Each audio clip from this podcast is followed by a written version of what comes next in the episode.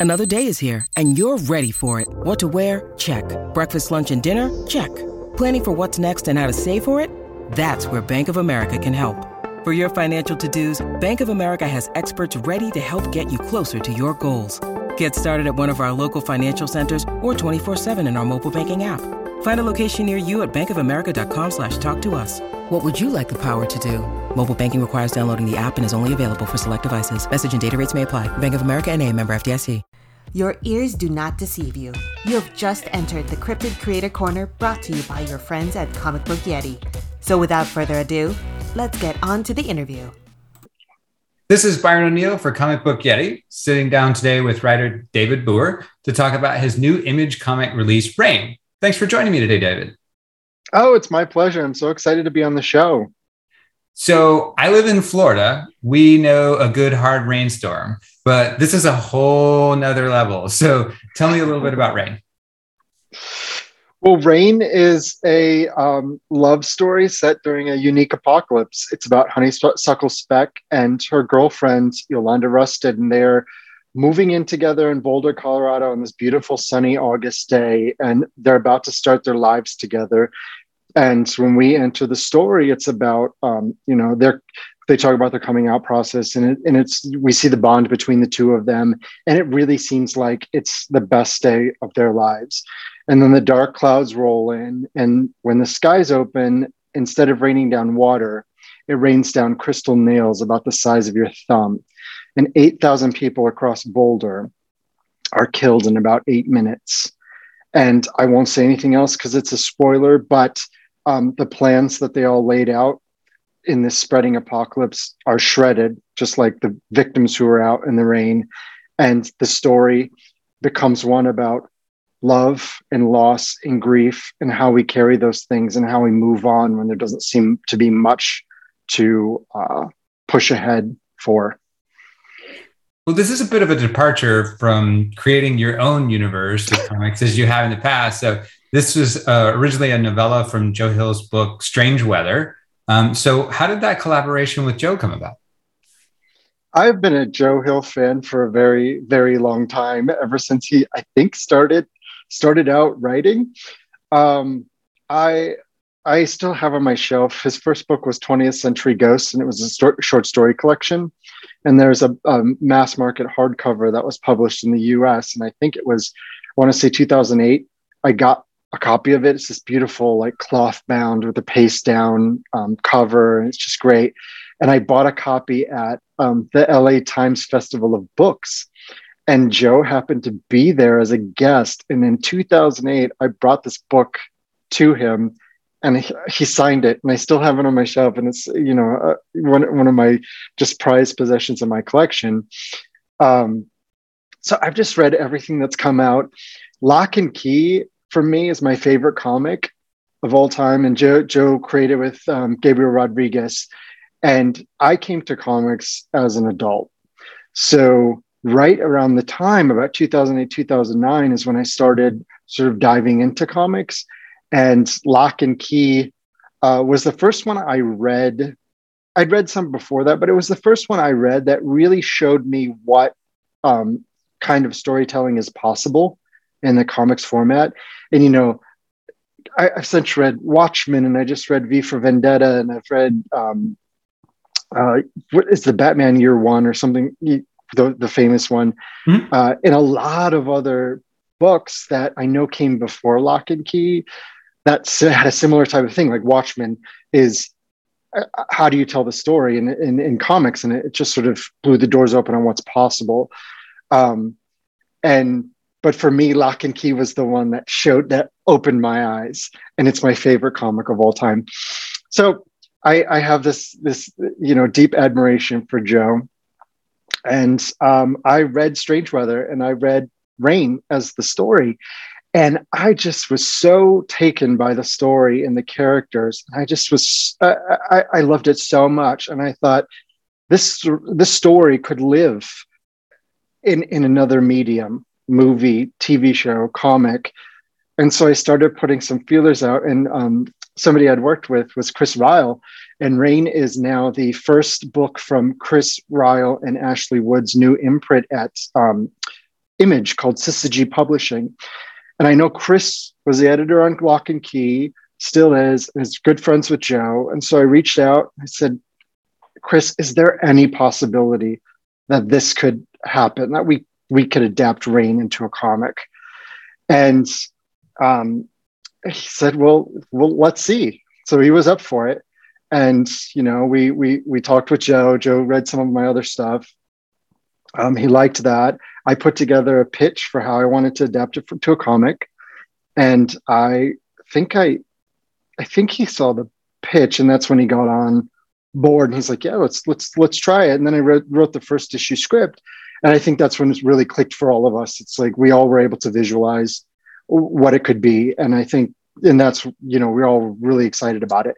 And then Zoe Thorogood, who's the artist on it, on Rain, uh, we were able to bring her on as the team and it. She created such a unique feel for the book that I think there was a little bit of kind of alchemy going on by when we started seeing the art. And we were all thrilled about it. So that's kind of the origin of it. Uh, I would say anybody who's listening who is a um, writer out there, don't, you know, you, you got I always say this, you got to take your shot. You got to take a shot. I didn't know if he was going to be into it or if he was going to let, you know, trust me with an adaptation or anything. But I was so passionate about the story and I was such a big fan of Joe's that I thought, let's give it a shot. And here we are. So, how much creative license were you given for the adaptation? I, I, Joe was really great. He had his story as the novella and he understands adaptations with some of you know Locke and Key was adapted to a TV show. Yep. Um, NOS4A2 was adapted to a TV show. Horns was a, a movie, and so he has a lot of experience with adaptations. So he was very um, he gave he gave us a lot of freedom to kind of when you do an adaptation you have to embrace the medium that you're working in. And there are some things in the story that won't make it into the comic and there are some things in the comic that were added from the story. But i think that's because we were trying to make the best comic version of the story that we could. So joe understands that and he sort of let us go let, let us have that freedom to create a, a, a version of the story that would maximize the comic medium so is it easier to write your own original story or adapt somebody else's um, that's a good question. They're so different. I think it's kind of a challenge to to create your own from scratch. At least I had a blueprint, so I have my copy of Strange Weather at home. It's got like post-it note tabs in it, and it's highlighted, and there's writing, and there's all kinds of other stuff. But it was it was the template for me to go from there to adopt it. So there's a lot more pressure with an adaptation rather than your own work, but um, it's I think it was a little easier in the sense that uh, I had the roadmap and sort of how we got there was the fun part for me. Well, I know you did a lot of research for the project. Clearly, you're a fan of Joe's. I used to actually live in Colorado, so I'm curious if you have any insight um, into the use of Boulder as a location because the rain kills a lot of people. It's fairly uncommon there in Colorado. So does Joe hate the Nuggets or something, or? the whole Nuggets, the, the whole team was caught outside. You know, I don't know what the origin is for setting it in Boulder, Colorado. Okay. I was very fortuitous for me. My husband's uh, family lives in Boulder. Okay. Uh, so I've been I've been able to visit many times and uh, see the layout. So I was familiar from being there, and then I was and I looked at m- maps and sort of aerials and that sort of thing to see what it would you see what it you know what the layout would be. I don't want to give away too much of the story, but sure, sure. Um, what the what the layout would be. Uh, so I felt very fortunate. I don't know what the origin is. Joe probably has a, a, fun. He's so full of fun stories. So he probably has a story as to why it's set particularly in Boulder. Well, lots of the, the heavy lifting for the world building elements are already done for you. So talk to me about creating those moments of like this, the visual nuances um, that you would that would be so important as you move from like this medium of essentially your mind into one of panels? Well, a couple of things. Uh, one is the Boulder is such a great setting because you can put the Flatirons in the background, and it's like there's the beautiful views, right? And that just enhances the sort of tr- tragedy of it all. Again, I don't want to spoil it. So it sort of enhances the tragedy of it all when you see this beautiful setting, beautiful blue skies, and the, the rain comes in and sort of turns it into tragedy. Um, as far as I'm a big fan of using page turns and panel, you know, panel transitions for uh, cliffhangers and that sort of thing. And so it was deconstructing the story that was, you know, divided into chapters, which have their own cliffhangers. But uh, in comics, it's kind of like you you have more limited space. Mm-hmm. It's like the first chapter can't necessarily. I think this first issue might actually be the first chapter in the in the novella, but there's certainly a lot less information in the comic than there is in the book, and that's just due to the medium. Um, so yeah, I, visually, that's sort of. I had a picture of there. There was a couple of key descriptions for the characters in the book that I put into the comic script, and Zoe translated into uh, the visuals for the characters, and that was a lot of fun to see. Um, what I had in my brain, and then seeing Zoe's style onto it, and seeing this these beautiful characters just come to life. Well, after reading the the first issue this week, I was struck by how much this feels more like a love story than something externalized like this Crystal Rise Rain. So I'm certainly bought into the relationship um, as Honeysuckle as a character. So this is a five issue arc. Is it a love story? It is a love story, and I like to say it's a love story set during the apocalypse, not necessarily apoc- apocalyptic story about you know with love between these two uh, women. So it's that's that was my way into the story, and that's what I took from when I wrote when I read the novella was this is a love story. It's it's it felt so much to me like Bird Box, which is a story about parent being a parent, being a mother, um, and what you do for your kids, and uh, a quiet place, which is about family and how there is strength in family at the end of the world, and this is what it struck. That's what struck me about this story is it's truly a love story. It's a story about grief and loss, and the the unique layer to it is this apocalyptic rain that starts spreading across the world, and it's like mm, to me, it's more. Somebody wrote it in a review, and I thought it was really um, on point. Which which they said this crystal rain could be really like a B horror movie. Oh, we open on the crystal rain and it just like shreds everything and everybody, and suddenly you're you're following the characters, a la you know Night of the Living Dead or something, where or Walking Dead, where you have the characters and you follow them through this apocalypse, right? I knew that this story had to the way into the story was the love between these two women and how that endures when this happens. So I knew that it wasn't going to be the focus wasn't necessarily going to be the apocalypse, and that's why I love the story so much. So, who is the target audience for Rain? Um, I think it's uh, that's a good that's a good question because it's kind of everybody. Right. Yeah. it's everybody. If you like, yeah, if you like apocalyptic stories, there will be the apocalypse is happening. If you like character driven stories, that you know that's going to be the focus of this journey. Um, and I think audiences are changing. I mean, audiences' uh, sensibilities are changing, so they're demanding. They they want more than just crystal nails, you know, needles falling from the sky. So I mean, some people like that, and that's fine. This book may not be for them, but for me, this is the kind of this is the bird box. This is the uh, you know um, arrival, which is about aliens, but it's not. It's it's so much more than that, and that's what really create um, elevates these genre stories to something that uh, I hope will be lasting and really will connect with people far beyond the weird apocalypse that we've that that you know we see in the story. So you've touched a little bit on Zoe. How did the rest of the creative team get together? Uh, Chris uh, Ryall is the captain captain of our ship, so he was the one who came up with Zoe. I read her issue of Haha, and I and I saw some, and I read um, the impending blindness of Billie Scott, which I thought was absolutely brilliant. Uh, so she uh, was on our radar, and Chris said, "Why not her?" And I, I was totally on board. I so permission to speak freely. Yes, I, I, you know, you see comics come out, and you just see the same thing over and over again. I know it's different stories, and I know it's different artists, but it kind of feels a lot of the same and feels very monotonous. Zoe felt like a breath of fresh air to me. Her style is very different. And I had a hunch. I had a my my gut told me that she's the kind of artist that people would notice. And so when Chris suggested her, I was great.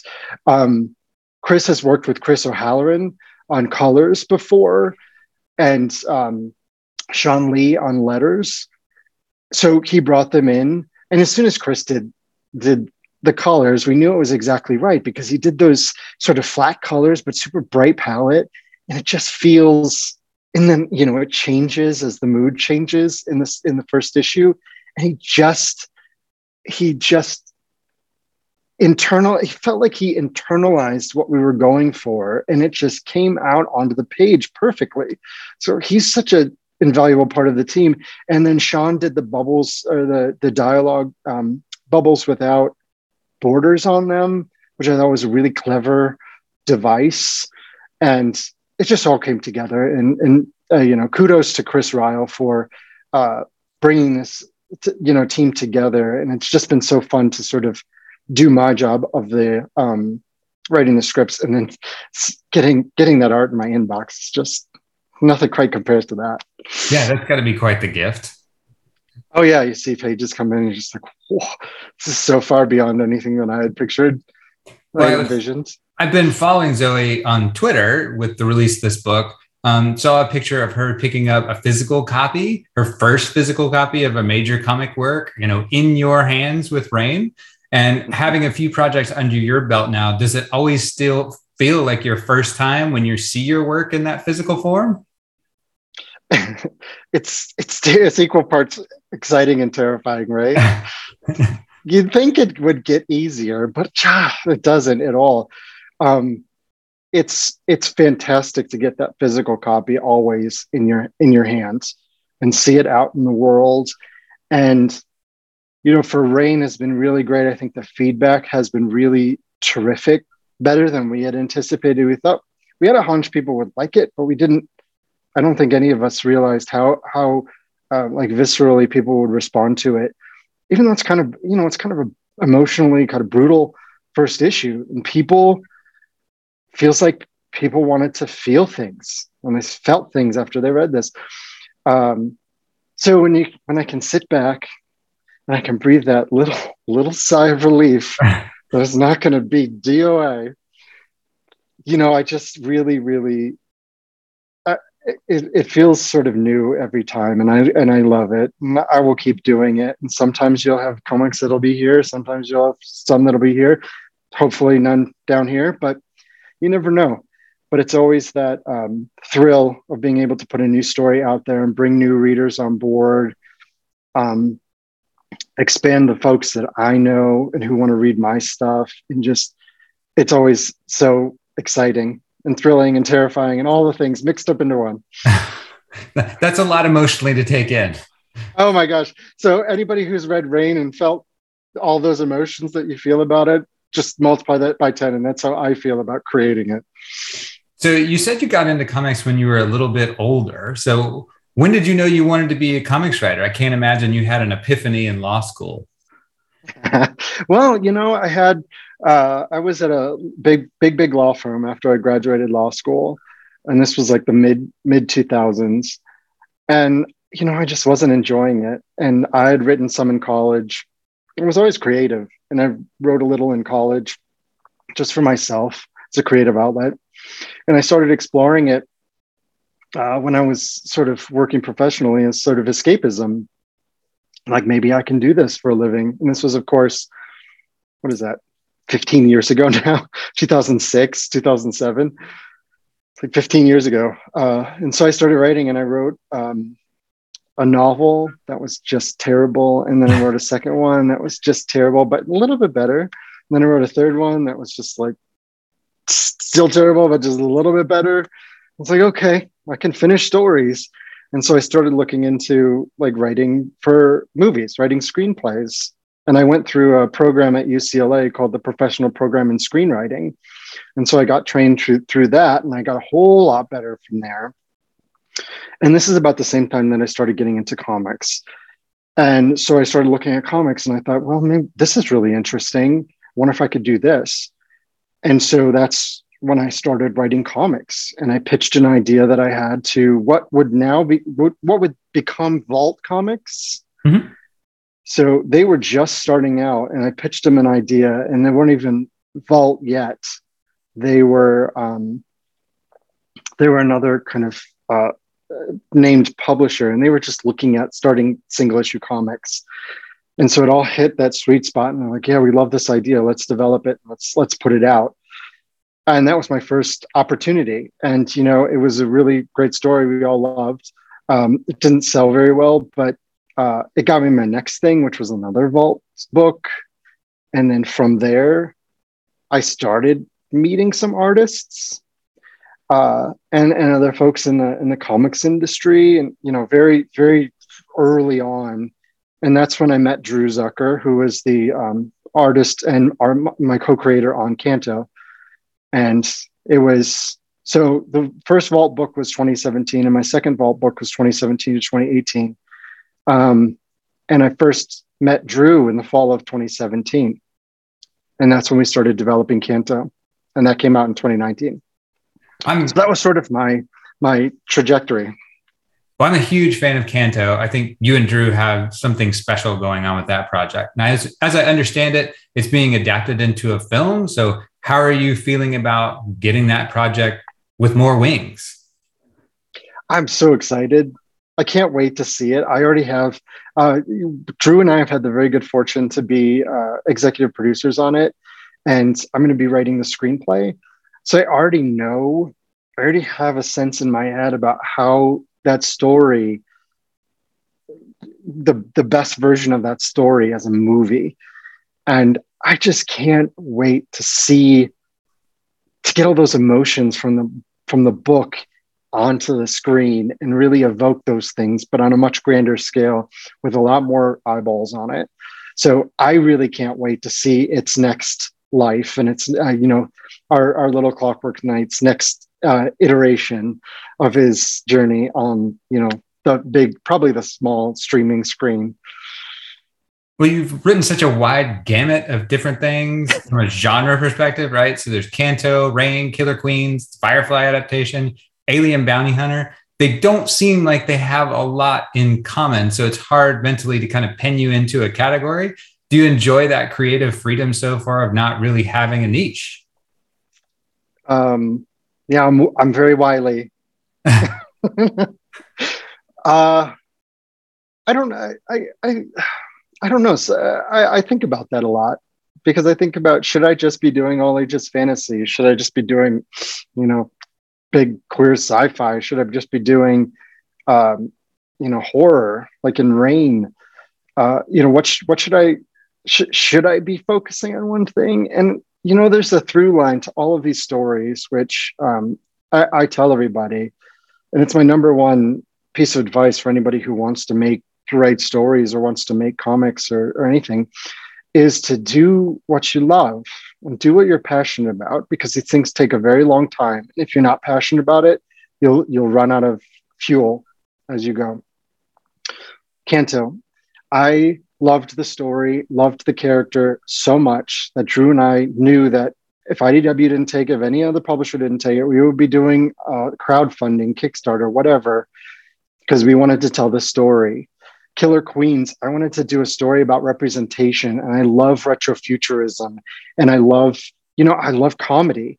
And I, I was so passionate about these characters. I wanted to tell this story. Same with Rain. You know, I, we talked about it when I read it in 2017. I loved it so much. I wanted to tell the story. So if there's one common thing about all these different types of stories, it's that I love them and I would pursue them to the ends of the earth to get them written. So I think what readers can expect from me in the future is that I probably will, I'll probably be in different genres doing all kinds of different things. But the one thing that you can count on is that I will be just head over heels in love, passionate about whatever story that I'm doing. So, are there future plans to work with the Joe Hill, his imprint? There's Hill House. Now you have, I'm going to butcher this, right?